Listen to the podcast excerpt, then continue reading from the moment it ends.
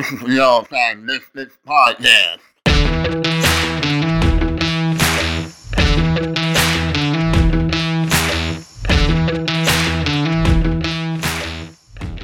Hello and welcome to the All Time Misfit Podcast, where you have yours truly, Little B at Brunelli Sports, Chris, aka Hater at Supercharge thirty-three, and Tyler at T underscore Dement.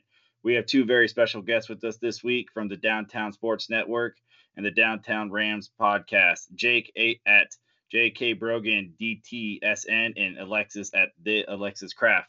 Thank you for joining us. Thanks for having us. Thank you so much for having us.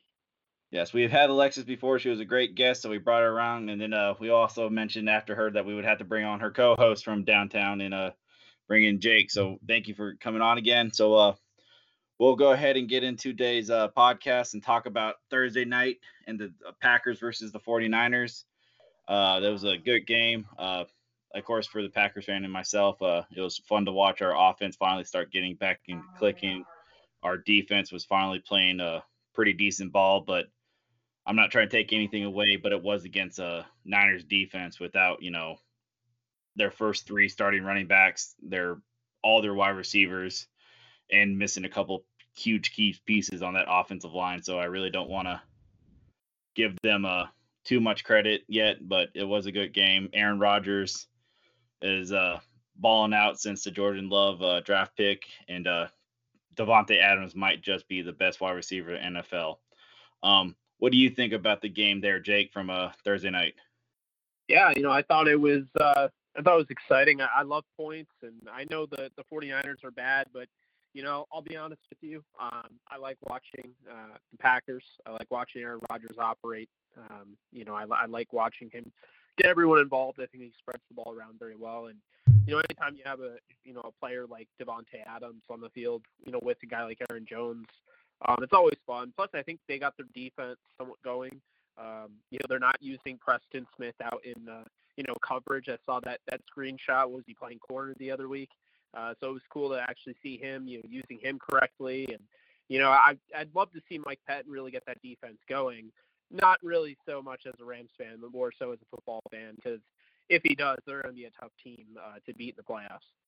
Yeah, uh, if you've listened to these any episodes, I've loved to bash on Mike Pettine. He is a, was a great defensive coordinator, uh, and I don't know what's happened over the reasons he's left, and now he's come back to being our defensive coordinator, but he schemes very poorly. He's done it multiple times throughout the year. I mean, he's using his players inefficiently, and there should be no reason with much talent uh, on draft-wise and free agency-wise for our defense to be struggling like they are. So, yeah, if we can get our uh, – if he can get them schemed right and playing right, we can be finally dangerous and give Aaron Rodgers the much-needed help that they've needed. Alexis, what do you think about Thursday night?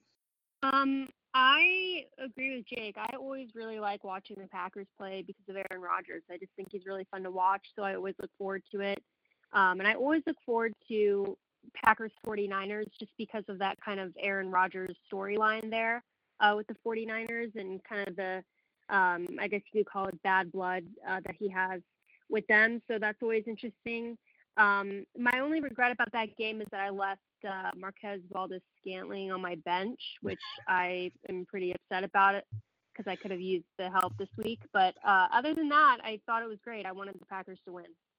Yeah, I definitely feel yours on M V S, but I mean, it was the right decision to leave him on your bench because uh, he showed multiple times throughout the first, throughout the game before the touchdowns that he can't catch a cold most weeks or most days.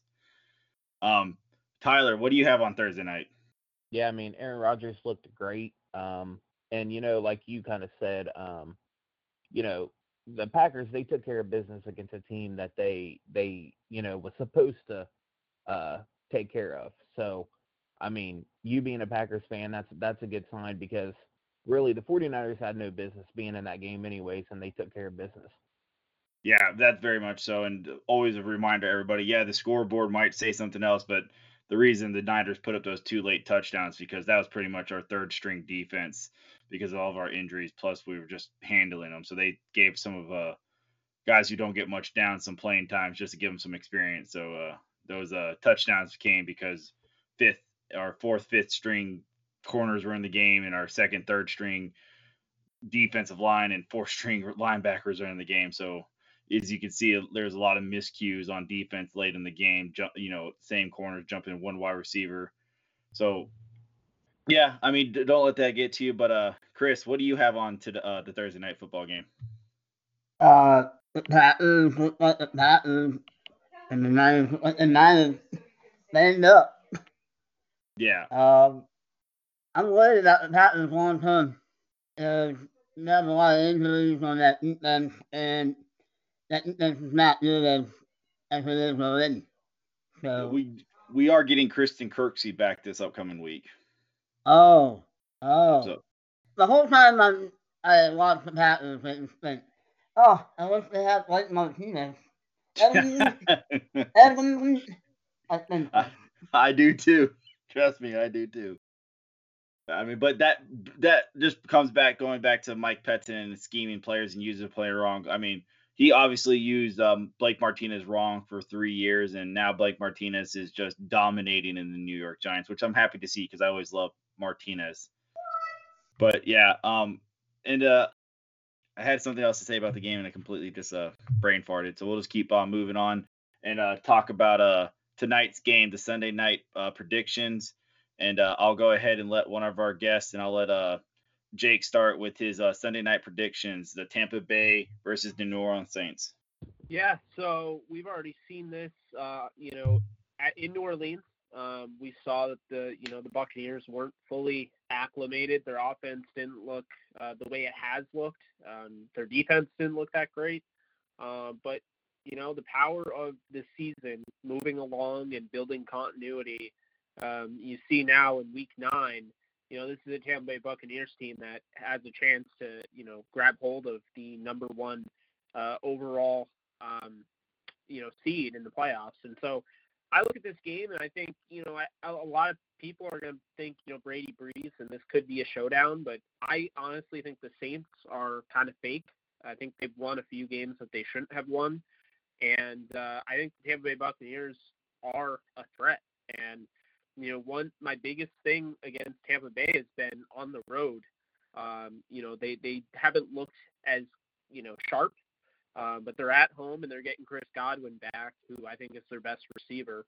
Um, you know, you have obviously Leonard Fournette. He's been hurt pretty much the whole year on and off. Um, now he's had two, two weeks to, to get back to health. I think he'll have a, a big portion of the offense. Plus, you know, you got to love his ability as a pass catcher out of the backfield. Um, which is something that he wasn't supposed to be able to do uh, coming out of L S U. Um, so I, I think this team is going to kind of have its way with the Saints, to be honest with you. I wouldn't be surprised if it ends up being a game because it is Brady Brees uh, and Michael Thomas will be back for the Saints. But to, to be honest with you, I think the Saints are kind of the paper tiger, and I think the, the Buccaneers win uh, thirty-four twenty. Yeah, that's uh, I agree with a lot and pretty much everything you said. I mean um, – I could easily see it going any way, being a game where the Tampa Bay Bucks destroying them. Uh, it definitely shows that Brady Brady might have was never a, a system quarterback like a lot of people thought he would be. He is obviously uh, doing a lot better than uh, Bill Belichick is doing without him. Uh, I, you know, the one big thing we'll, uh, Jake forgot to mention, you know, talking about best wide receiver. You know, this week the Tampa Bay Buccaneers will be having Antonio Brown on their roster.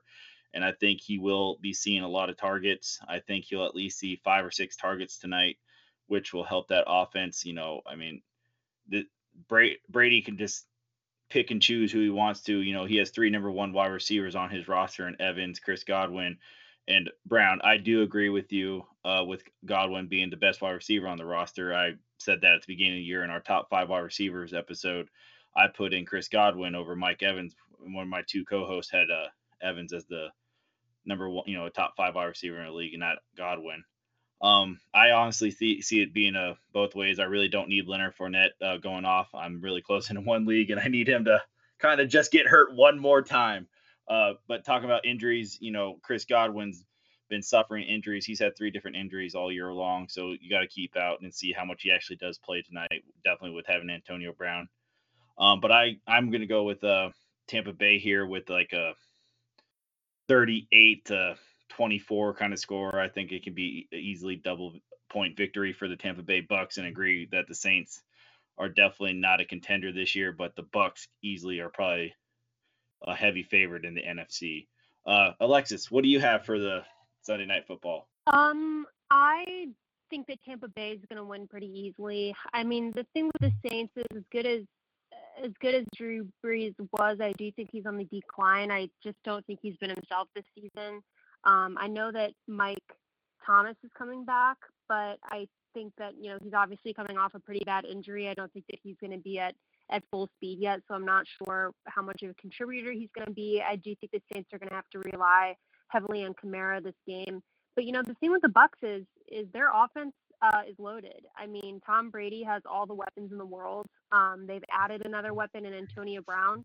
Um, so I, you know, expect them, you know, going up against Santa, uh, I mean, the Saints uh, defense, I think that the Bucs offense is going to do really well. So if I had to make an, a guess on a score, I would say, you know, the Bucs winning like twenty-eight to seven sounds about, about right to me. Um, you know, I just think that, that all around the Bucs are a pretty solid team, especially offensively. So I wouldn't be surprised at all if they blow out the Saints. Yeah. I, yeah, you said everything right. And one thing we didn't, you mentioned that we didn't mention is the Tampa Bay Buccaneers have a legit defense and can easily stifle this uh, New Orleans Saints offense. Um, but I'll go ahead and pass the buck off to uh, Tyler. Tyler, what's your Monday, uh, Sunday night predictions? Yeah, I um I, I agree with a lot of everything that's everybody said so far. Uh, I got Tampa Bay too. Um, they they're they just they're clicking right now, and you know I, I don't really love the Saints anyways. Um, I, I don't think they're really that good of a team, and I agree that they're that Tampa Bay wins tonight, and I, I'll go with um thirty-one twenty-one. That's good. Uh, I'm going to go ahead and pass it off to Chris. Chris, what do you have for Sunday night? Man, you guys are disrespectful. You're really disrespecting the Saints defense like that. The Saints defense is really good. I think you're that was, that's going to be, you know, you know, I'm not a huge fan of him. I was lazy.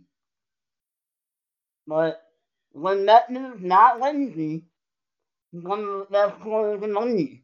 Yeah, but that's one corner versus three got, number one wide receiver. Three, four, they got two locked-up players in Gronkowski, and and Antonio Brown hasn't played in two years now.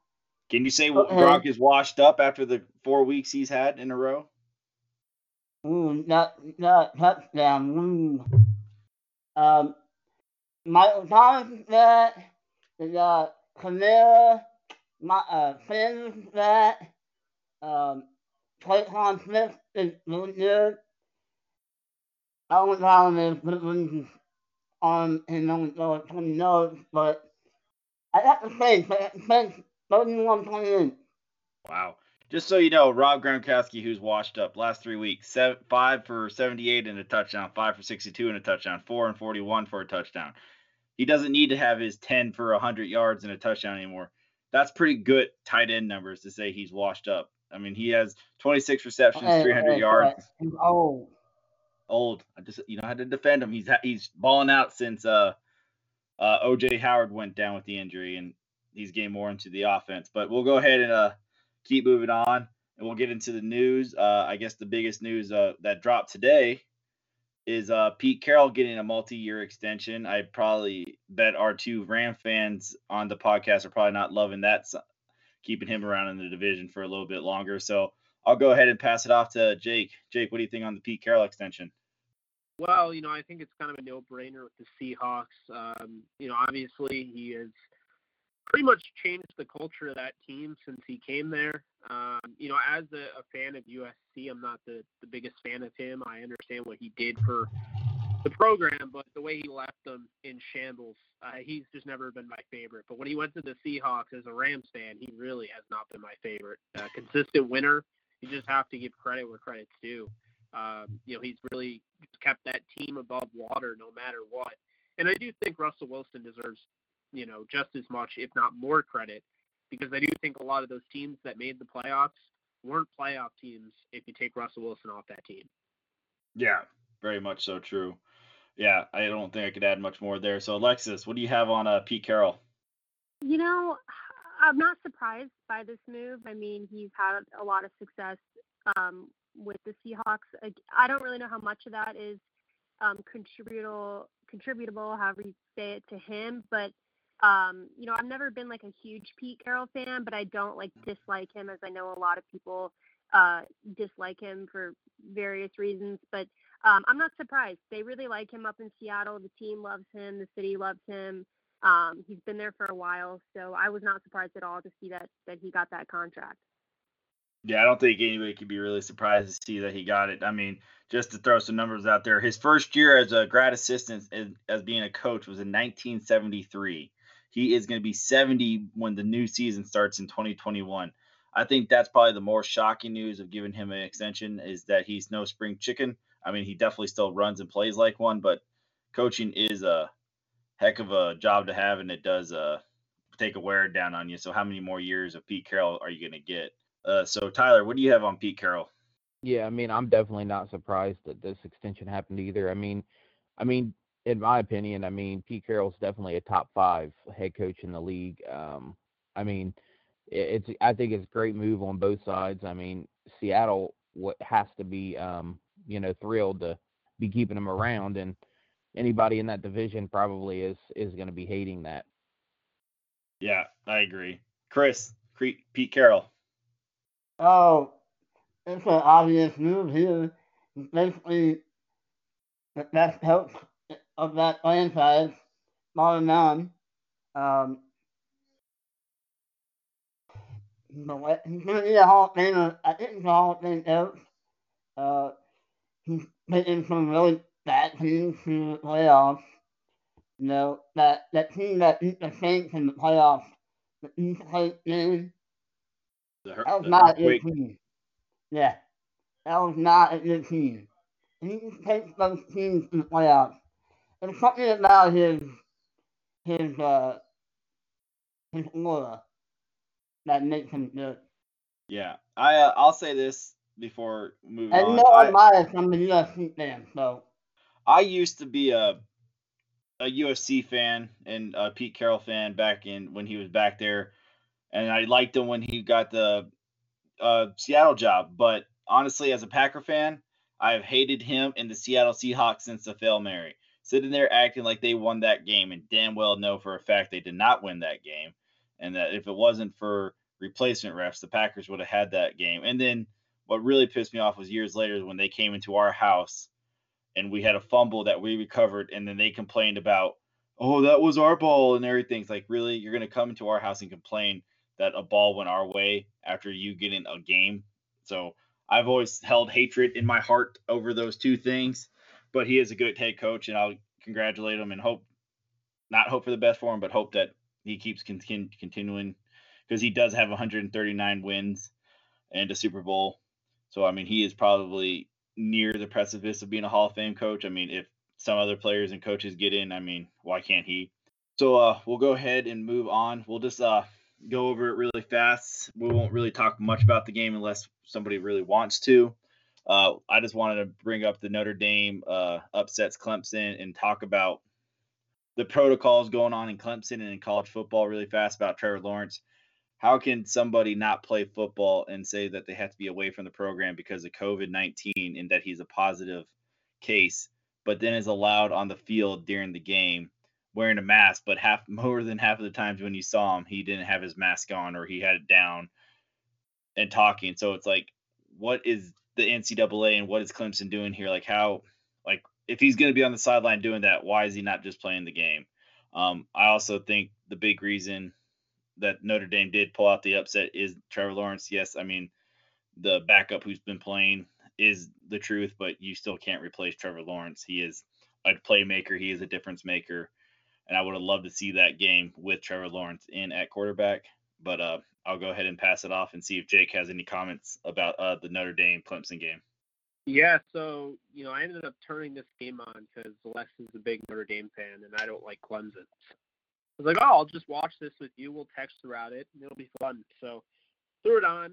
Um, you know, definitely an impressive win for Notre Dame. Uh, you know, I thought, you know, Ian Book was phenomenal when he needed to be, and, uh, you know, they absolutely deserved to win that game. And you know, for people saying that they only won because Trevor Lawrence didn't play, um, you know, D J U wasn't somebody that I would exactly say was a slouch in that game either. Uh, you know, he didn't come through at the end, but I thought he was very good in, in what, only his second game. So uh, he's nineteen-year-old, I thought played pretty well.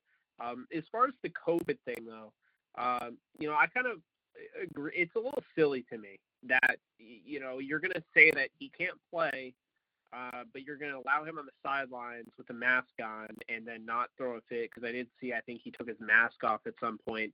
Um, but really, that, that whole thing, everything that happened was kind of silly, because it's kind of like, you know, we're going to push, you know, COVID and the spread of it, but then we're going to allow all these kids to, to fly on the, the field and, and celebrate. Um, you know, I just feel like there's been a lot of hypocrisy when it comes to COVID nineteen. There has not been consistency.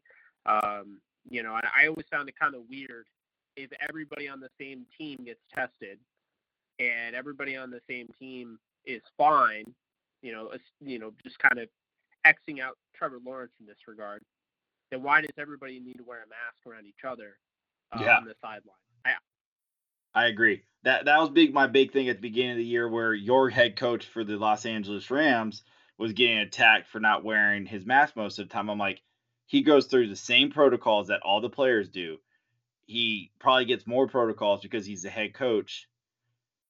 And you got these fourth string linebackers or players that never see the field and never wear a mask, but the coach has to wear a mask. I always felt the hypocrisy there. It's like they go through the same protocols as the players. There should be no reason that the coach has to wear a mask that the players don't have to wear. But uh, Alexis, what do you have on the game? Um, so I mean, I obviously am a Notre Dame fan, so I was cheering for Notre Dame. I thought that they had a really good chance of winning it. Um, I don't really think it would be that crazy, though, to say that even if Trevor Lawrence was out there, I think Notre Dame still would have a chance. Would they have pulled it off? I'm not sure. But, you know, I do think Notre Dame's defense um, is one of the most underrated college defenses uh, right now. And, you know, they played really, really well um, against Clemson. And Clemson, you know, other than their quarterback, they were at full strength. So, um, you know, they still had a lot of talented guys out there. But as far as the Trevor Lawrence thing, um, and I, so I saw this on Twitter. I, I have no way of confirming this. I'm sure somebody could confirm it. But apparently the reason he wasn't allowed to play, even though he keeps testing negative, is part of the N C double A protocol is to also administer like a cardiovascular test um, after you test positive for COVID. And, and he had not had the chance to take that test yet before the game. So I think that that was the reason that he was allowed to be on the sideline, because he's not – Uh, contagious per se, but he has to pass through the uh, the cardio test before they allow him to take the field again. So, um, again, I have no way of confirming that. I just read a couple tweets about that. Um, I know another large part of that game, people were like confused why the Notre Dame fans were storming the field. I certainly thought that it was probably unwise um, to storm the field like that. Um, again, another tweet that I saw, um, and I have no idea if this is true. Again, this would be easy to find out, but apparently um, if the students who want to go to the Notre Dame games, you have to get COVID tested before you go. Um, I and this sounds a little out there to me, so I don't know how true this is, because it seems like it would be kind of hard to pull off. But apparently if you test positive for COVID, your ticket gets like deactivated, or they have like a really weird system that they have set up for the students in, in testing for COVID. So the theory was that no one there, uh, everyone there had tested negative for COVID. That could easily not be true. Um, but even if that's the case, I still kind of felt like storming the field was probably like a weird thing to do, but I get it, because, you know, it's a big deal to beat Clemson. So um, I definitely understand how that was in the news, but overall I thought the game was good. It was, it was close. It was fun to watch. Um, and my team won, so I can't complain. Yeah, I mean, the big thing when I talk about Trevor Lawrence is, uh, I mean, yeah, obviously Notre Dame won. Good, congratulations for Notre Dame. But my big thing is when I say that, you know, they might have not won because of Trevor Lawrence, you can't replace Trevor Lawrence's leadership. Yeah, he's on the sideline, but it's a lot different than not being on the field and being the leader on the field. I mean, yeah, uh, the quarterback and the freshman uh, played out of his mind and probably met all the statistics that Trevor Lawrence would have done, but not being the leader that he is, that Trevor's is for that team, is really where I was going with uh, my comment.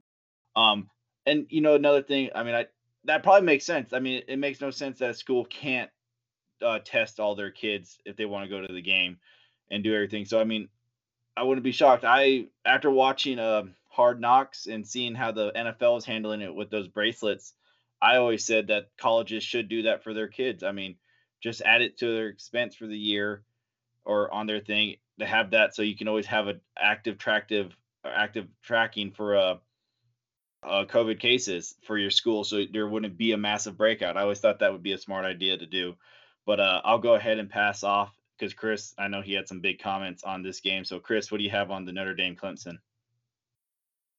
Oh, uh, first of all, you know, we were talking about officiating last week. It's like the worst officiated game I've ever seen. Um, they had a clear pass interference call on Clemson almost into the end of the game, like two minutes left. And then they uh, got Dallas Sweeney yelling at the referee. It's on the Clemson sideline, and Dallas Sweeney is yelling at the referee. And then all of a sudden, the referees come, they all get together and they take the penalty away. Like, are you gonna, are you really gonna let a head coach dictate how you referee a game? Obviously, it was passing in this all, and then Sonora picked up the flag, and that hurt how Notre Dame the game.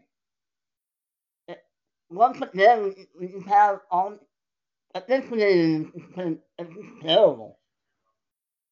Um, going to Trevor Lawrence, uh, I, I don't know. You know, um, not having him in the game, that's like not having Peyton Manning. Um, you can't replace Peyton Manning after the Denver Broncos have been trying to do that for like the past ten years. Um, as far as the fans going in the field, uh, that's a bad look from Notre Dame. That's all I gotta say about it. Yeah, so we'll go ahead and keep on moving. Uh, we'll move on to a, a mailbag question that we have coming in today. Uh, and our first mailbag question is, uh, which player are we signing if we are running an M L P, M L B team this offseason?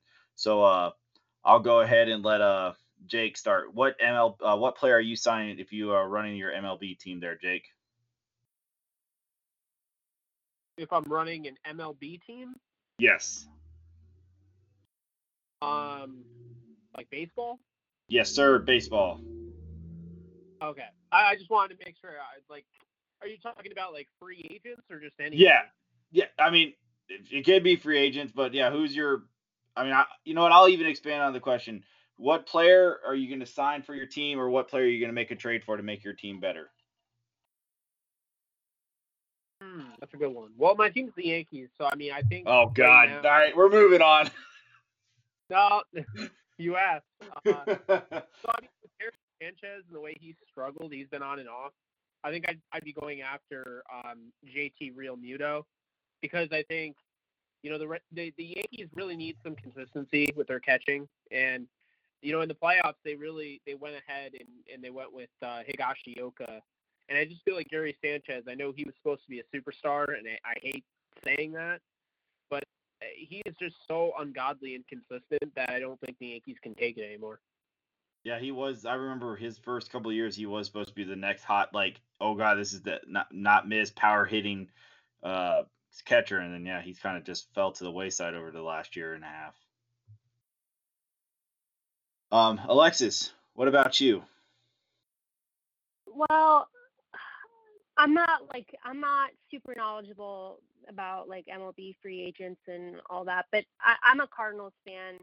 And if anything, um, I really want to re-sign Yadier Molina. I know that he's obviously not as good as he used to be, but he's still pretty solid defensively, and, and he hits. I mean, he still plays, um, honestly, at a high level. So, you know, I would like to re-sign him. I know that he's a free agent now, but he said that he wants to play, and he wants to play in Saint Louis, so I hope that they get that done. Um, Adam Wainwright is someone who kind of openly is uh, considering retirement, but might come back for one year. I would love for him to come back um, and pitch for a year. He's somebody who kind of fell off for a little bit, but then he came back uh, this past season and was really good. So I, I'd love to see us bring him back. And then Colton Wong, uh, I'd like to bring back. I mean, a Gold Glove guy um, who's really fun to watch. And he is, uh, the Cardinals didn't pick up his option, but they're apparently still, you know, working something out.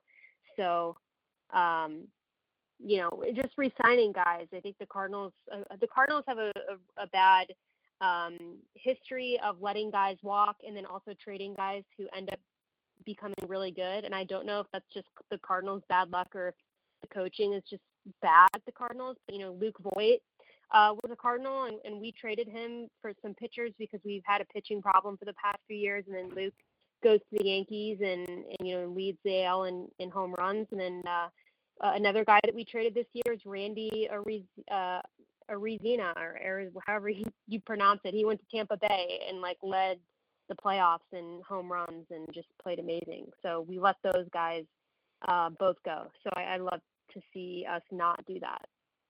Yeah, that, I understand that. I know how that is. I mean, that's my Packers in the N F L, letting free agents walk and then letting them watch them blossom. But going back really fast, you know, I just keep thinking about it. Yeah, J T Realmuto with the Yankees would be very scary, and I do not want to see that because that makes a lot of sense. And that's the last thing is the Yankees needing another freaking power player on their roster. Um, if uh, I'll go ahead and jump in before passing it off to uh, Tyler and his Reds. Uh, funny enough that uh, Alexis had to say his name, you know, because in talking about trades, uh, I would like to bring Adam Wainwright home. He is a Brave. We drafted him and we traded him to the Cardinals. Uh, the Braves obviously was massively hurting for uh, some senior pitching over the playoffs. So I would love to bring in uh, Adam Wainwright for a one-year deal to help uh, shore up that pitching, because it's not like we need a true ace in the front it, when Soroka comes back healthy with Max Fried and Ian Anderson. We just need that, you know, guy who can pitch some innings and be an inning eater and get us some wins and help that, uh, you know, be a veteran in the bullpen. So I would love to bring in Adam Wainwright. Um, you know, everybody wants to keep talking about Marcell Ozuna. I mean, I wouldn't mind that. Definitely, if uh, the N L keeps the D H position around for uh, the foreseeable future, then it sounds like they're going to. But uh, I'm not going to want to overpay Marcell Ozuna because I'd much rather give that money to uh, Freddie Freeman, who's his contract's coming up here soon. And if I was, uh, besides talking about Adam Wainwright or another uh, pitcher, maybe like Trevor Bauer, and bring him into uh, Atlanta. But uh, my big free agency, uh, I would want the Pat, uh, Braves to do this offseason is giving Freddie Freeman his rightfully due contract extension. So on that note, Tyler, what are you doing for your Reds? Well, number one priority has to has to be bringing back Trevor Bauer. Um, you know, I mean, he's the best pitcher in the N L this year, and I mean, he's a very pivotal piece. Um, the Reds rotation was really good this year, and you know, he's the number one reason why. So, come hell or high water, they have to figure out a way to be able to bring him back, even if it is only for a year or two at a time, um, because I know that we, we've heard that he um, might not be willing to take, like, a long-term deal, um, and if that's the case, no matter what you have to do, just you got to bring him back one way or the other. Yeah. So, uh, Chris, what are you going to do with your San Diego Padres there? Who are you bringing in?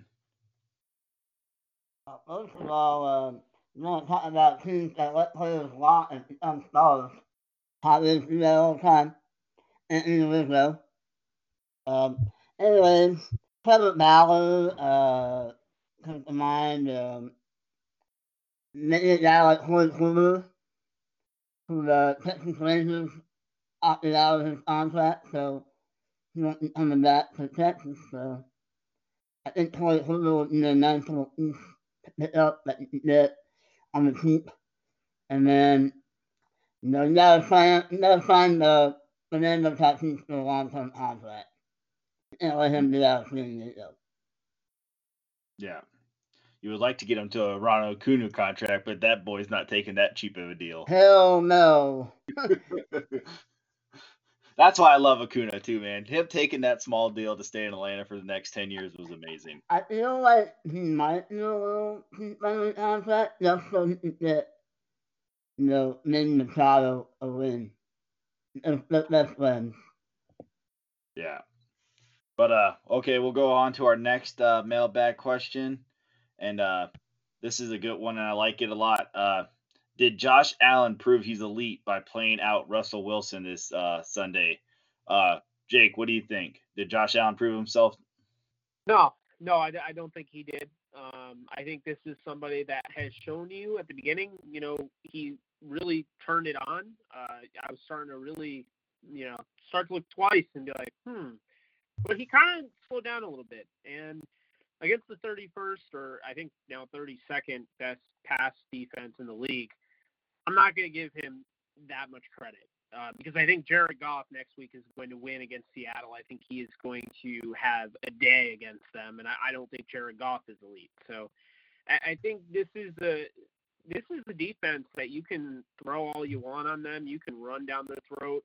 forty-four points given up to the Bills. I mean, obviously you have to give him credit, um, but I don't think Josh Allen is the lead. I think he still gets himself into way too many issues, um, and I still think that, you know, if he continued on the path he was on after the Rams game, um, he definitely would have had an argument, but I just saw him kind of fall off afterwards and, and go back to making, you know, the, the poor decisions that he's made before. So um, I don't think it's an awful question.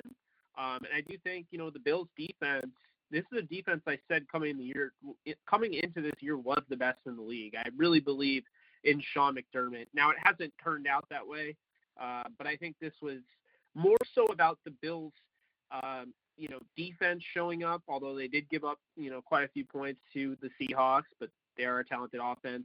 I think this is more about the, the Bills coming together fully. Um, than it was about Josh Allen, you know, being elite. Because I do think that Russell Wilson, you know, playing without Chris Carson, playing without Carlos Hyde, uh, Rashad Penny, I mean, they've lost so many running backs. I know he has all those receivers, but you have to keep in mind, you know, what the Bills had in that secondary. Uh, I think Russell Wilson is starting to feel the effects of, you know, pretty much holding everything on his back. Uh, you know, he's seeing what it's like to be Dak Prescott earlier in the year. Uh, with that, you know, putrid Cowboys defense. Um, you know, Dak Prescott was on pace to have over six thousand passing yards. So I, I think Russell Wilson's finally feeling the effects of that. And, uh, you know, he's he's about to play in a game that is super important because if the Seahawks lose to the Rams, the Rams take control of uh, the N F C West. Uh, but as far as to answer your question, no, I don't believe Josh Allen proved he's elite. I think he's a good quarterback. Um, I think he's proven that, but he still has not won a playoff game. And, uh, you know, against the, the better teams in the league, he doesn't have the greatest record either. Yeah, he still I, – I, you, I pretty much everything you said, I think you just knocked it out of the park with Josh Allen. I am a Josh Allen uh, truther. I thought Josh Allen was the best quarterback coming out of his class, Baker Mayfield and Sam Darnold. Um, he's proved that he's the best quarterback in his draft and you, by his play over the years. I mean, he's the only one who's really got his team to the playoffs so far out of the big three. Um, Josh Allen just had a day. I think Josh Allen is a top average quarterback as of right now. You know, he's a top fifteen quarterback in the league. He uh, plays really well against bad teams and okay against good teams and sometimes bad against good teams. Uh, the Seahawks secondary and defense is just uh, putrid right now. That's why the Seahawks aren't really going to be a contender because of that defense. Um, Josh Allen did have a great day, but you know, one thing I think you, uh, another reason he did kind of uh, have a little stumbled at the beginning of the season. And I think it's very uh, noticeable is that when John Brown is out of that offense, that offense has a major different look. I think, John uh, John Brown doesn't get the attention that he deserves as a wide receiver and how important he is to that offense. So uh, once John Brown finally came back, uh, Josh Allen definitely uh, got some confidence or some mojo back. I really think John Brown is a big key to this offense and definitely helps Josh Allen a lot. Alexis, what do you think about the question? Well, I'm a really big Josh Allen fan. I mean, I've been a Josh Allen fan since, you know, the draft process. Uh, you know, when he's coming out of college and, um, you know, I have a pretty a pretty good record on saying nice things about Josh Allen. I don't necessarily think that he's elite yet. I don't know if he's played long enough for that to really be a question, but, you know, I definitely think he's on his way. I wouldn't say so based on the game against the Seahawks. Um, that's not really what I would base my decision about uh, Josh Allen on, but I do think um, he's a really good quarterback. And, you know, I think he obviously has a lot of mistakes that he makes that he needs to correct. Um, he's definitely getting there. I mean, he's, he's not there by any means yet, but I really like Josh Allen, and I really love how the Buffalo Bills have built their football team over the past couple of years. I think they've done a great job both in the draft and in free agency. Um, I think that um, there's a couple more things they could do to maybe help Josh Allen out a little bit more, but I think the thing with him is a lot of the mistakes that he makes are just uh, things that he needs to correct himself. I think obviously the accuracy issue is probably the biggest one and, and the thing that people criticize him uh, most about. But yeah, you know, I definitely think he, he's on his way. I don't know if he's there yet.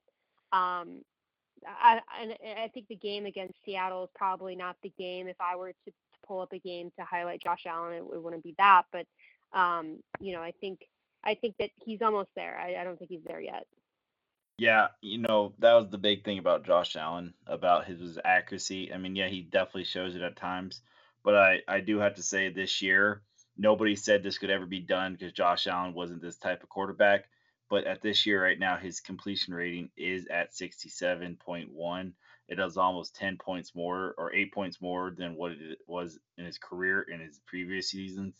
Josh Allen has definitely made a lot of work on his accuracy, and I think it just needs to be noted that Josh Allen has worked on it, unlike, uh, let's say, a running back, quarterback in Lamar Jackson. And uh, on that note, Tyler, what do you think? Yeah, definitely a running back. But anyways, um, I uh, definitely, I mean, Josh Allen is not on the same level as uh, Russell Wilson yet.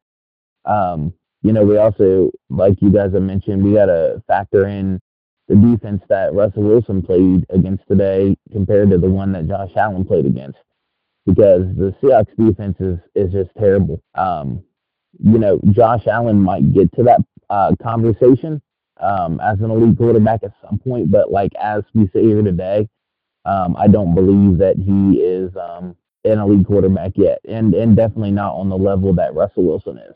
And uh, Chris, what do you have on Josh Allen? Oh, uh, today he was eleven for thirty-eight, four hundred fifteen yards, three touchdowns. He got sacked seven times. The Seahawks got seven sacks. I didn't even know they had a pass rush. No. Carl Lawson, baby. Carl Lawson. Yeah, well, anyway, he still let them up. If he's elite, not yet, but, you know, he's making plays. He's looking better than Lamar Jackson's uh, fifty percent completion rate. So, is he on Russell Wilson's level yet? Is he on Aaron Rodgers' level? No. But I'll take him over half the quarterback from the league. Yeah, it's definitely. Same here. Um, we'll go ahead and move on to the games of the week. Um, and we'll go ahead and start with the Ravens versus the Colts. I'm not going to lie. I uh, didn't get to watch much football this week. I was at a music dinner theater with the family, all the way from grandparents to cousins to nephews and uncles and aunts. So uh, I'm a little uh, out of my depth this week on the game. So I'll just go ahead and pass it off to Jake. Jake, what do you have on the Ravens-Colts game? Yeah, so this is a game where, you know, the Colts came in at home, you know, look at feeling good at five and two. You know, Michael Pittman Junior, they were going to get heavily involved in the offense. Uh, what was reported, but uh, of course, Taylor being able to play was kind of huge as well. However, uh, the Ravens' defense at the end of the day uh, is the story in this one. Uh, the Colts' defense is very good, and I think they'll continue to be good uh, with Eberflus, but. Um, the Ravens defense, you know, really did a nice job, you know, turned over Phillip Rivers, um, and they needed to because, you know, Lamar Jackson, uh, despite the fact that I don't think he played bad, uh, I think the game plan in this one, uh, you'll see it ever so often, even when you have an elite quarterback or you have a dynamic quarterback, the game plan will be conservative if it needs to be. It's all about the W. And so if you are a stats guy, Lamar Jackson played that. if you are somebody that believes in just winning the game and getting out with the W on the road, then he played exactly what he needed to do. nineteen of twenty-three, one hundred seventy yards. Didn't have a touchdown or interception because, um, you know, he had a touchdown on the ground. And then they used Gus Edwards as well as J K. Dobbins on the ground. Gus Edwards punched it in. Uh, this was the game plan all along. Uh, you know, the Ravens moved to six and two, and this is part of the reason why they're four and oh on the road. They just do enough to win the game. Um, you know, you talk about that that strip set, uh, the, the fumble, um, you know, that Chuck Clark, he actually had two recoveries in this game, which is incredible. Um, but he actually had a touchdown in this one. So, you know, Chuck Clark on the defense, uh, big game for Malik Harrison, um, who I he's been kind of overshadowed because of how good of a season um, that Patrick Queen has had, but this was a big game for Malik Harrison, who got in the uh, the tackle box um, big time with eleven in this one. Um, Marcus Peters had an interception that was huge, and they ended up winning twenty-four to ten. Um, they pull away in the fourth quarter. I, I think Indianapolis, you know, with a uh, you know ten seven lead at the half, I think they were feeling good, um, obviously being at, at home. But this is exactly what the Ravens do, you know, and they're not built to come from behind. So they like to basically milk the lead a little bit, and, and you know, they like to take time off the clock. Um, they're just not a dynamic passing offense. I don't know if they ever will be. I think they really just want to be a balanced attack, and, uh, you know, that's how they called, uh, you know, their game. Yeah, yeah, uh, definitely agree with a lot of what you said there. Uh, my big thing is, why are you going to draft and take a running back in the second round for only a Gus Edwards undrafted guy to run the ball right in front of him? I don't get the – Totally. It's it's ridiculous. And I, I think that running back committee is actually a problem. And, and I know it's working for them, but I think they're holding back Lamar Jackson. I think they're holding back J K. Dobbins. And I think they're holding back uh, a passing attack that does have guys like Marquise Brown, Mark Andrews, and I think Miles Boykin can play. I know Alexis would attest to that. So I agree with you. I, and they got Devin Duvernay as well. So I agree with you. I, I think it was a wasted pick if you're just going to use him in a running back by committee with Gus Edwards, who I swear they can't make up their minds whether they want this guy out of the, the lineup or they want him in it. Um, but he started this game. Yeah, eleven carries for uh, twenty-three yards, two point one average. That's not very good. My problem with running back committees, most of the times, I know my Packers are on one with Aaron Jones and uh, Jamal Adams. Usually the players have to usually be in it and you know, want to be favorites, and it doesn't seem like the Ravens are one of those teams. It seems like the players always want to be on the field and they're more selfish. And some running backs, like J K. Dobbins, they need the workload. They need to get going. You can't just let them, like, oh, okay, we're going to give you ten carries today, and uh, oh, you didn't do much, well, well, we're done with you. You know, you have to let some of these running backs play throughout the game, because you know sometimes it's them breaking out and playing every down and hitting the ball twenty times that when they start breaking out and doing well. So I've always had a problem with the R B B Cs. But uh Alexis, what do you have on the Ravens uh Colts? So I was not able to watch that game, um so I, I'm not really sure you know what happened too much during the game, but I will say that I do like the Ravens um a lot in the A F C. um I know that that they've had some minor struggles, but going up against the Colts, they were a team that I predicted to beat the Colts, and I do think that the running back situation is very interesting in Baltimore, because I as well am really confused why we haven't seen more J K. Dobbins. um it, it's just confusing to me. Um you know other than that, I can't speak too much in the game because I didn't see it, um but I do think that, that Baltimore is a very talented team. I think the Colts are too. I don't know if they're necessarily at the level of Baltimore. Um, but, you know, you've got Jonathan Taylor on the Colts, who was my running back uh, number one um, in the draft this year. And then you've got J K. Dobbins, uh, who was my number two. So, um, you know, I would have hoped that they, they would have showcased Dobbins more. Yeah, and talk about another one that you wish that they would showcase the Jonathan Stewart or Jonathan Taylor a little bit more. He's not getting a lot, you know, for being the second running back taken off the board. Um, yeah, I mean, this the, it makes no sense, because every team that took a running back in the second round this year uh, pretty much just said, yeah, we're going to waste this pick on a running back and we're not going to use them, all the way from your Rams to my Packers. So uh, it's just a fun time to be a team who drafted a running back in the second round. Uh, Tyler, what do you have on the Ravens Colts? Yeah, I watched a little bit of this game. Um, I didn't find it to be super entertaining. Um, the Ravens defense controlled, you know, pretty much the whole game. And, um, but, you know, I, I, I like the Colts a little bit though. I mean, they, they have, you know, a long way to go. Like, I feel like they really could use like a, a big time weapon at wide receiver. Um, T Y. Hilton didn't play today, obviously, but they, they seem to like they Phillip Rivers and T Y. Hilton don't seem to be clicking anyways. Um, I think that's like the number one thing that they're missing um, right now as a team. Um, but I think they'll be okay moving forward, assuming that um, T Y. Hilton and, and Rivers can get somewhat on the same page. Yeah, I think you uh, nailed it on the head. I never even thought about it until then. Yeah, T, uh, some reason Phillip doesn't like going to T Y, and you think he would. He did it all the time in uh, San Diego, now Los Angeles with uh, Ken- Keenan Allen. And, I mean, I would almost sometimes argue when T Y's healthier, he might be a better uh, wide receiver. But, uh, Chris, what do you have on the Ravens-Colts uh, game?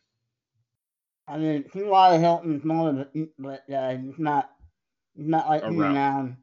He's not a route runner. So, there's two differences. And it's all about trust when you're a quarterback. You don't trust him, obviously. Um, first of all, the reason why Jonathan Taylor doesn't get more carries is because he fumbles the football. And that was one of the big turning points of the game, is Jonathan Taylor fumbled the ball and they returned it for a touchdown. And then Phillip Rivers was laying on the floor trying to tackle the guy. I don't know what he's doing, but it wasn't it. Um, the Ravens defense is good. Obviously, we all know that. Um, Malik Harrison finally showed up, yay. He probably should have been a starting linebacker on, on most teams, but yeah, he's getting overshadowed by Patrick Queen. Patrick Queen. Um, uh, I, I think you, I, well, I think you guys are uh, underestimating. He's not being overshadowed by Patrick Queen. He's being showed out by Waynesville alumni, my friend and good uh, player I used to play with on the Waynesville High School football team, L J Ford, who's having a hell of a season with the Baltimore Ravens. And Malik Harrison has not been able to outproduce L J Ford. So right, just right, make, right. Just got to make sure you guys get that right. It's not Patrick Queen that's outperforming him. It's L J Ford. Oh, and, and here's my point. The, the, Lamar Jackson, the passing attack, in quotations, passing attack from from the Ravens, it's never going to be like Arizona Cardinals or Green Bay Packers. They're missing, again, it's just like Tyler was saying about the Colts. They're missing somebody on the outside. They don't have a big guy. They have Devin Duvernay, he's a big guy. They have Sneed, he's not a big guy. They have Uh, Hollywood Brown. Again, he's not a big guy. There's no big guy on the team besides Mark Andrews. Dez Bryant. Okay, he's washed up. Come on. Well, I had to bring it up. You know, he is a big guy, and he was activated for this game. So. Did he, did he get a snap? I honestly don't know. That, that I'm curious if anybody knows if he did get a snap or not. I didn't watch the game. I'm trying to look to see if he had any targets, and it doesn't look like he had any targets. So I bet he, I bet he didn't even get on the field. Yeah, um, so that's something that's been on offense. Yeah. Well, Miles Boykin's a big boy. He's six foot four. He yeah, but like, he's not I get what you're saying. He, yeah, he, he's not he's not lived up to his expectations as a wide receiver. No, um, I'm surprised because you know my uh, you want we want to talk about the wide receivers. You know, Marquise Brown is kind of, I think he's frustrated with, uh, I mean, I think he is frustrated with Lamar Jackson. He, they're uh, not in sync. They're not in sync. I don't think Lamar, I don't think Marquise Brown likes Lamar because Lamar can't throw the ball deep. Um, and, you know, that's what Marquise Brown's good at. He, if you can get him the ball, he's going to pretty much outbeat anybody. And, uh, I, you know, I just think uh, there's no connection or chemistry between those two right now. And I was curious to see if uh, Marquise was going to get a lot of targets or, uh, Uh, have a big game, and he only had five targets for three catches and thirty-eight yards after, you know, kind of being a squeaky wheel. It's funny, um, the week before, Lamar Jackson said, I get him the ball more, and then get him the ball more. Yeah, I mean, Mark Andrews, Willie, Willie Snead had four targets. Let's go. I mean, Nick Boyle had four targets. I mean, really, come on. Let's go ahead and say you're not getting your best playmaker the ball enough or targeted enough there, Lamar. Um, we'll go ahead and move on to the next game of the week. Uh, we've talked about it already a little bit because of our uh, second mailbag question of Josh Allen. But uh, the Seahawks versus the Bills, this was a really good game. I wish I got to see it because I was just trying to, you know, use E S P N and Sports Track and watch this game because I, I predicted the Bills in a prediction, uh, you know, a pick'em league. I predicted the Bills to win this game. And at the last second, I said, no, I need to be safe. I have the lead. Let me switch over to the Seahawks. And the Bills, what my gut, I went against my gut. Uh, so uh, this game would have been awesome to watch, but I'll go ahead and pass it off to Jake and uh, get his uh, thoughts on the Seahawks Bills. Yeah, it was uh, it was a crazy game. Um, you know, I think the the Bills took over. Um, you know, it was a twenty-four ten ball game at the half, and you know, I thought the Seahawks did a nice job trying to get back into it. It's just it, it's kind of too hard though. You know, you're you're on the road and.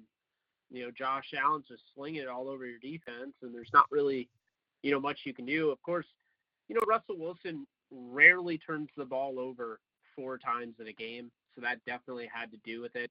On top of it, like I mentioned earlier, uh, Russell Wilson's running backs were out, both, uh, you know, Chris Carson and Carlos Hyde, who I think is underrated. Uh, D J Dallas, who I like, they just didn't use in this one. I think they got down too early, and they didn't feel like they could go back to the running game. Um, you know, Alex Collins even got some, uh, you know, you got two carries in this game. Travis Homer they used, but, you know, at the end of the day, I think it came to the fact, you know, Tyler Lockett was unable to, to really get going, and he's somebody I think they, they need.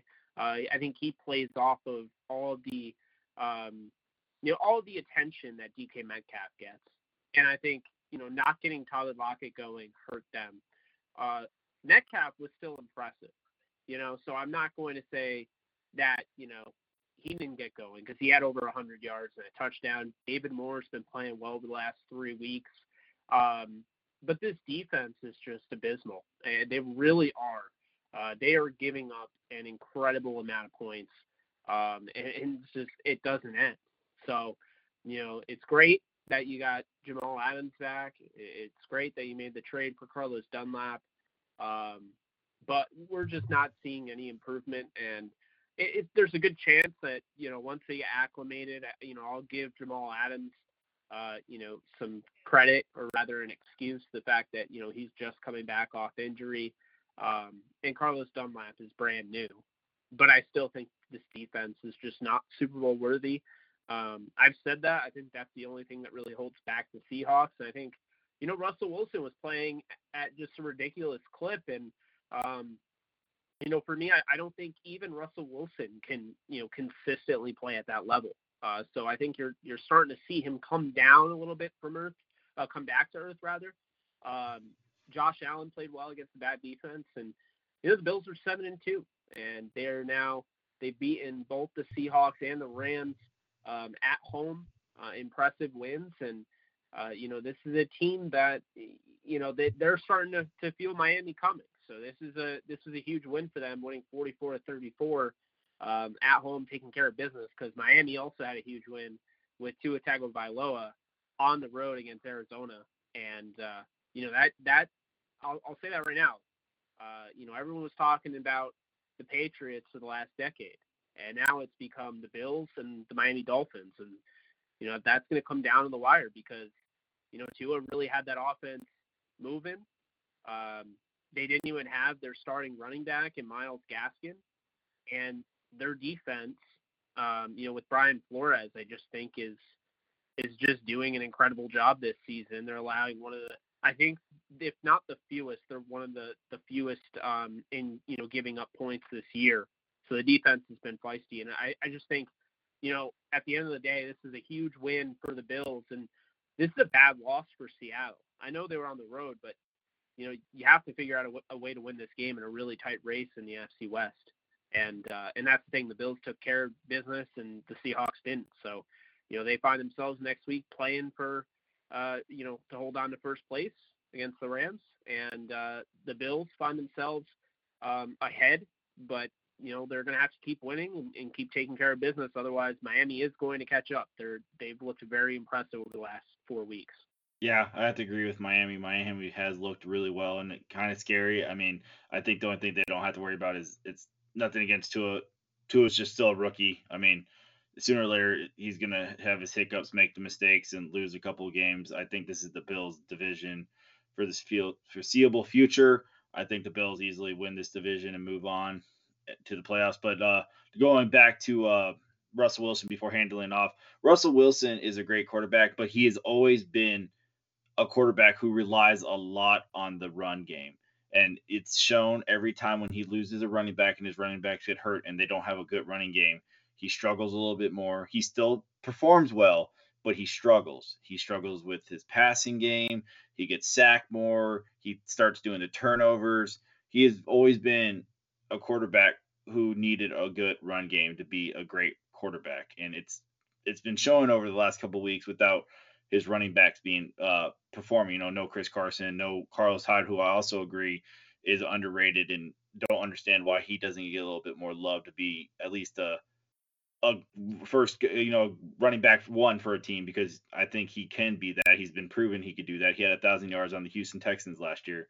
But moving on, uh, Alexis, what do you have on the Seattle Bill game? So this is another game I was unable to actually watch, but I was getting updates on my phone and I was watching clips on Twitter. Um, obviously, going into the game, I was cheering for the Bills. I mean, the Seahawks are in the Rams division, so, you know, I'm always cheering for them to lose. Um, and I also, like I mentioned earlier, I do like Josh Allen. I do like the Bills. Um, I wasn't surprised. You know, it was a, it was a high-scoring game. Um, I figured it would probably be a high-scoring game. Um, I think what it, what it came down to is I think that the Seahawks defense um, is just bad, um, and I think that their offense, for whatever reason, struggled at times, and the Bills uh, just had better momentum, and they played better. And, again, I didn't watch the game, so I, c- I couldn't, you know, tell you specifics, but I, I think it could have gone either way. I think both of the teams overall are pretty good teams. Um, so no result would have surprised me, but I was happy that the Bills won. Yeah, I agree with a lot with Alexis saying. The one thing I knew, like I, I didn't get to watch the game either, like Alexis was, uh, I knew when I saw the score, I knew the, I knew for a fact that the Seahawks would make at least some, somewhat of a comeback and make it a game, and they did.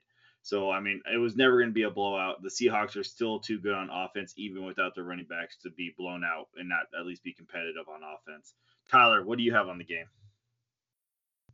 Yeah, uh, I mean, Wilson, Russell Wilson, he didn't play well here today at all. And, um, you know, which is somewhat rare because, I mean, he, he's been so good for so long. And, you know, but the, the thing about it is you got to give the Bills some credit. But, man, that Seattle defense is just so bad.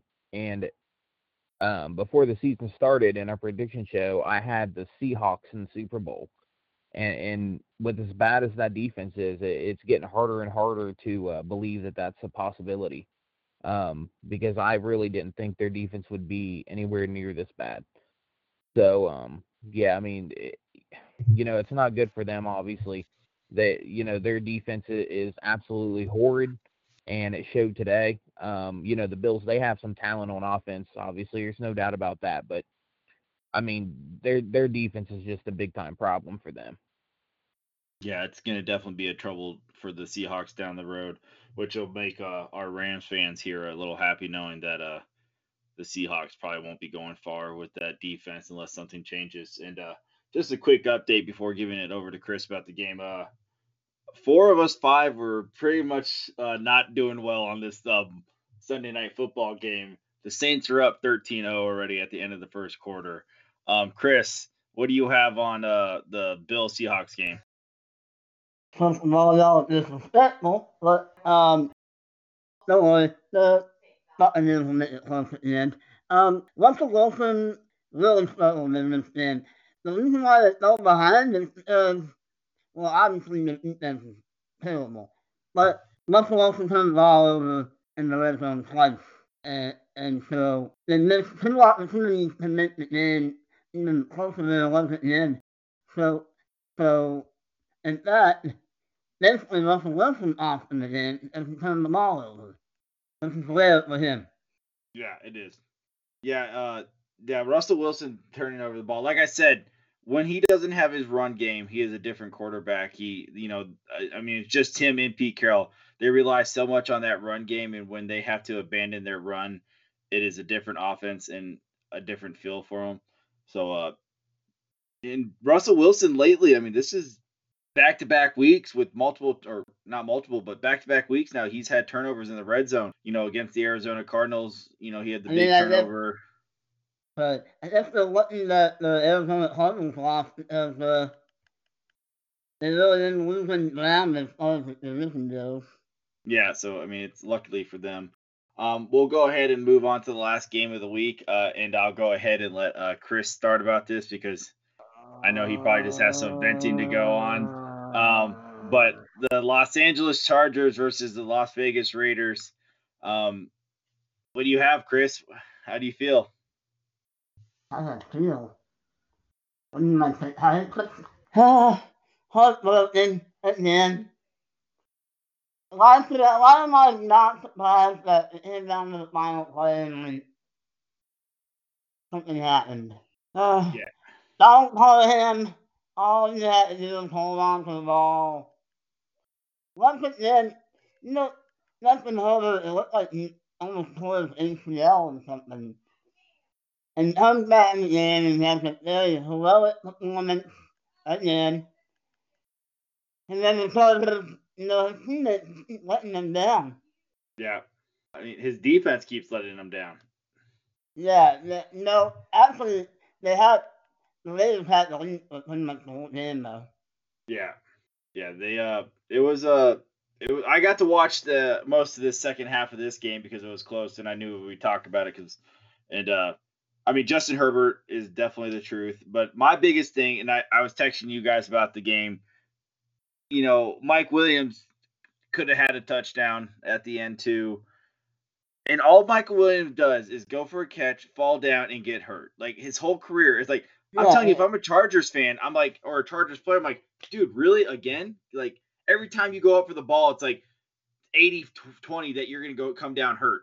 It's you like, made it laugh. Yeah, it's it's frustrating to watch Mike Williams. He's he's so hit or miss, and most of the time he's miss. Uh, like I said, I was high and bullish on the Raiders. The Raiders have looked good. They're still playing well. Well, they look good. They look well coached, too. Yeah, uh, Anthony Lynn is definitely – yeah. Der- Derek Carr, I'm, I've always liked Derek Carr. No, you're fine. You're more than welcome to kick in. This is your time too. Um, I was high on Derek Carr, uh, and everybody always wanted to judge him and uh, that he's not a good quarterback. I mean, definitely after last year, you didn't have much of a leg to stand on if you're a Derek Carr fan, but he's definitely proven himself. When he finally has the weapons to go deep, he will go deep. And uh, Nelson Aguilar is having an amazing season for the Raiders. I mean, you know, the Eagles are probably regretting that one. Yeah, all the Eagles fans are like, where was this? Yeah, no kidding. I wanted him to be a Packer. You know, I was high on – I like Aguilar. I like most U S C uh, wide receivers, to be honest. They they usually uh, are productive in the N F L. Um, but Anthony Lynn's not due for the uh, Chargers next year. They'll definitely move on and probably do what the Dallas Cowboys do. They probably won't fire him, but they'll probably just let his contract expire at the end of the year and go bring somebody else in. Um, oh, I got one more thing. Go ahead. I I just want to say uh, a weekly update. Adam James is still the head coach. Yes, you know, thank yeah. you. Yes, yes, our weekly update. That has become a new segment. Adam Gase, yes, still a head coach. Um, But you threw me off. I wasn't ready for that.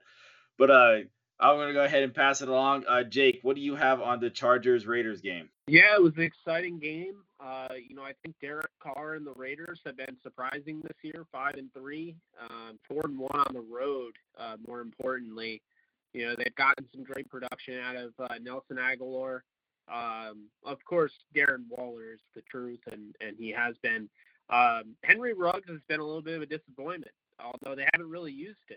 So I don't know how much is on him or how much is on the play calling. The Raiders, despite being five and three, confuse me.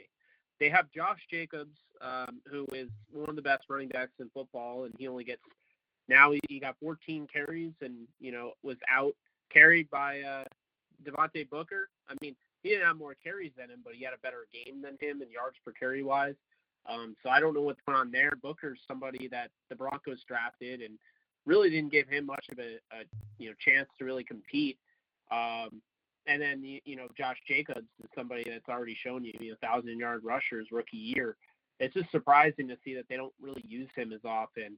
Um, but the Raiders, they're five and three, and you know the Chargers here are two and six. They're one and three at at home.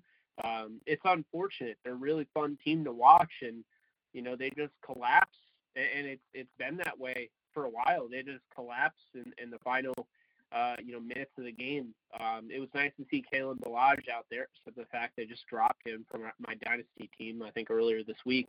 Um, so yeah, you know, nice to see him. Um, you know, obviously, Keenan Allen, another really good game.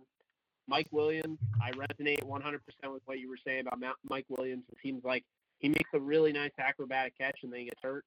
Um, you know, I, I really like the guy, and I think he has the potential to be a superstar. But he just, I don't think he'll ever amount to that because, you know, he broke his neck in college, and he's had all sorts of, uh, you know, injuries. You mentioned that you saw Hard Knocks, so you probably saw when, you know, he made a routine diving grab and was, like, out.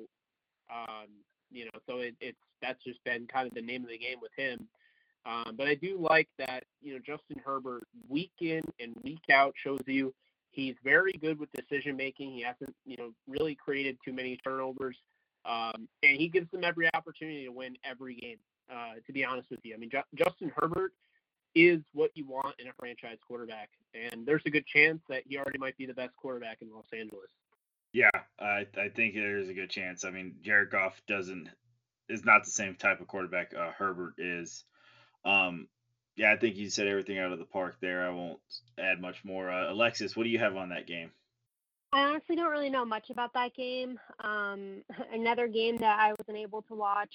Um, but as far as what I know about both of the teams, I think that they're both pretty good. I think that the Chargers are actually a lot better than people give them credit for. I think Justin Herbert uh, is a stud, and I think he's going to be really good in this league for a long time, and I agree. I think right now he's honestly probably one, probably the best quarterback uh, in L A. Um, and, and I really like the Chargers as a team. I love their coach.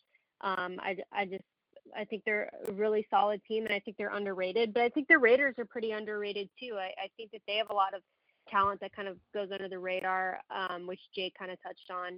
Um, you know, I think the Chargers are a better team. Um, and, yeah, I mean, yeah, I, I wish I could have watched that game. I think that the A F C West is an interesting uh, division. I think the Chiefs are obviously going to take that division, but I think that the Chargers and the Raiders are definitely going to fight for that second spot. Yeah, I, I... The for our prediction shows, I actually had the Raiders making the playoffs. I had them as a nine and seven team, uh, the, the eighth team sneaking into the playoffs. I was really bullish and I really liked them. I think John Gruden's a good head coach. I like Derek Carr. I like what they did. I am shocked what what Jake is saying. I don't understand why they're not giving Josh Jacobs more of the rock and more of the totes and giving him the ball. I mean, it's frustrating. Devontae Booker has been proven that he's not a great running back. Yeah, he had a good day. But Josh Jacobs is ten times the running back that he is. So to see that Devontae Booker is getting those carries and those catches over Josh Jacobs is frustrating. Uh, Henry Ruggs not being utilized as much is kind of weird too. You you know, you took him over CeeDee Lamb, over Jerry Jeudy, over Justin Jefferson, and you're not using the guy. I mean, so it, it's kind of weird. I don't, I mean, but it's working for him. They're five and three. They're going to keep winning. I think they'll definitely sneak in. So, uh, Tyler, what do you have on that game? Yeah. Um, actually, I didn't really get to see this one. Um, but I, I mean, I, I, every week I say this, like Justin Herbert, like every week just proves that he's going to be a really good quarterback in the N F L. And I think that's like, that's obviously a good thing, but that team is letting him down. Um, it seems like, you know, even when he is playing well, they're not able to pull the wins out for him. Yeah, I mean, it, that's why my point with uh, Anthony Lynn. Anthony Lynn can't win. He, I liked him. I was a high believer on him, but after watching Hard Knocks and watching more and more this season, Anthony Lynn is not the answer for the Chargers in the future. Uh, I think if you keep him around, you're just going to kind of waste uh, Justin Herbert like the Packers did with Mike McCarthy and Aaron Rodgers. Um, it's, you know, you just do the right thing. You just don't give, you just don't fire him. You know, let him walk away and go become a head coach because he'll get another head coaching job. Um, but you just let him walk away like the uh, Cowboys did with uh, Jason Garrett. Don't give him a new contract and you go get somebody else. Some, if it's defense or offense, somebody who can come help more Justin Herbert, because I mean, Justin Herbert and Joe Burrow are definitely the future uh, Tom Brady and uh, Peyton Manning. I mean, that's how I can see it. I mean, how well they've been playing, it could easily be, you know, those two for the next, you know, ten, fifteen years, the Herbert Burrow. So, uh, Chris, what do you have on the game? Do you have anything else before I wrap it up? I, I mean, say? yeah, obviously, anyone has to go. Justin Herbert's real deal. Drew Carr, the lower was there too. It's like the best draft class in like the past twenty years. Yeah, it's the it's definitely the Phillip Rivers, Big Ben, Eli Manning draft class. Uh, one more thing I'd like to say is uh, Jeff Bradley sucks, and we gotta fire him too. Yeah, whole new ho- coaching staff in Los yeah, Angeles. Yeah, whole staff. I want a whole new staff. I want a clean house. Yeah, I'll take Anthony Lynn. I'll let uh, I'll let uh. Atlanta Falcons take Nathaniel Hackett as our their head coach, and uh, we'll bring in Anthony Lynn as our O C. Um, but uh, that's it for today's episode. I would like to thank uh, Jake and Alexis from the Downtown Sporting Network uh, coming on to our podcast today. We really appreciate it. Um, if you have anything to say, I'll go ahead and pass it off to you guys right now. Uh, Jake? Yeah, man. Um, you know, really appreciate you having us both on. Um, you know, we had fun, and uh, you know, if if your listeners want to check us out, uh, Downtown Sports Network, w w w dot downtown sports network dot com, uh, downtown rams dot com, um, Downtown Rams and Downtown Sports Network are on Facebook, Twitter, and Instagram. You can find me at J K Bogan D T S N. You can uh, find Alexis Craft at the Alexis Craft on Twitter. Um, I think I, I got everything, Alexis. If I didn't, you know, feel free to throw something out there. No, that sounds good to me. Yeah, I definitely, uh, to all of our uh, followers and listeners on everywhere, uh, definitely go give them a like and a follow on all their uh, uh, streaming services and social media. They're a good follow and listen. They uh, have a lot of good knowledge and uh, just a good follow and good podcasts, and their whole network is fun. So uh, go ahead and give them a holler or a follow. Uh, but that's it for this week's episode at the All Time Misfit Podcast. This is uh, Brunelli Sports. That's B as in boy, R U N E L L I Sports. And uh, Chris. Hey, uh, follow me on Twitter. Uh, Tyler. Yeah, you can follow me on Twitter at T underscore Demit. And you can follow our um, show's podcast Twitter at uh, AT Misfits Pod. And don't forget to find us on Facebook at the All Time Misfit Podcast, and on uh, iTunes. Uh, like and subscribe. Thank you and have a good one.